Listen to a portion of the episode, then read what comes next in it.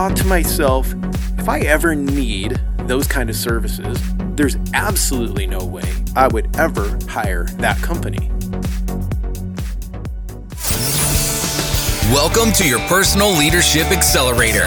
This is the Unbusy Leader podcast with your host and leadership coach, James Mayhew.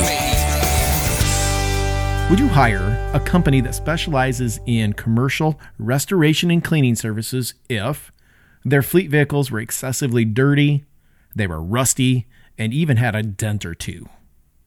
Let me ask you again Would you hire a company that specializes in restoration and cleaning services if the employees who drove those vehicles, when they get out, they have not just dirty clothes, because that might have been from the job, but I'm talking about tattered clothes. I'm talking about rough looking holes, tears, uh, sloppiness.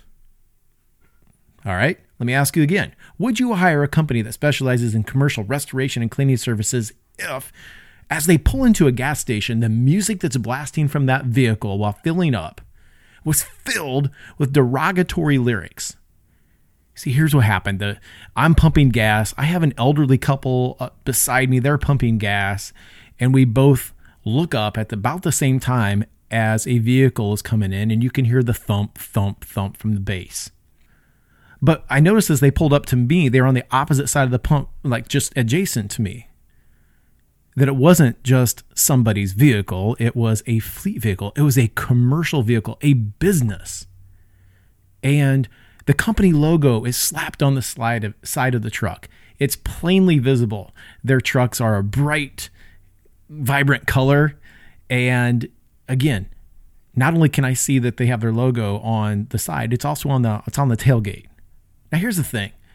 Not only is this truck coming in, it's dirty and it's got some dents and some rust, it has a lot of age to it. And again, I want to emphasize that this is a company that specializes in cleaning and restoration services. I thought to myself, if I ever need those kind of services, there's absolutely no way I would ever hire that company. See, image matters and brand matters. It really does. And from my perspective, this is an organizational culture and leadership issue. And we can also tie it right back to where is your training? Where is your sense of commitment to excellence? See, right now, what I can tell you is they don't value training. They don't value a customer experience. They don't value quality. They don't value excellence. I, don't think I have to question it. It's pretty darn clear. What they do have is of accidental values that have actually become their standards. This stuff matters. Could you imagine your job is to hire uh, and get quotes for cleaning, and this is who's recommended, or this is who your insurance company recommends that you use? and they pull up, uh, understand one thing. When a business like that pulls up in front of your business, even in front of your home, it's a reflection of you as well. Don't miss that. Why is this part of an Unbusy Leader podcast? Because maybe they're so busy, I doubt it, but maybe they're so busy that they don't have time for training. This is the crap kind of excuses that I sometimes hear. We don't have time for that.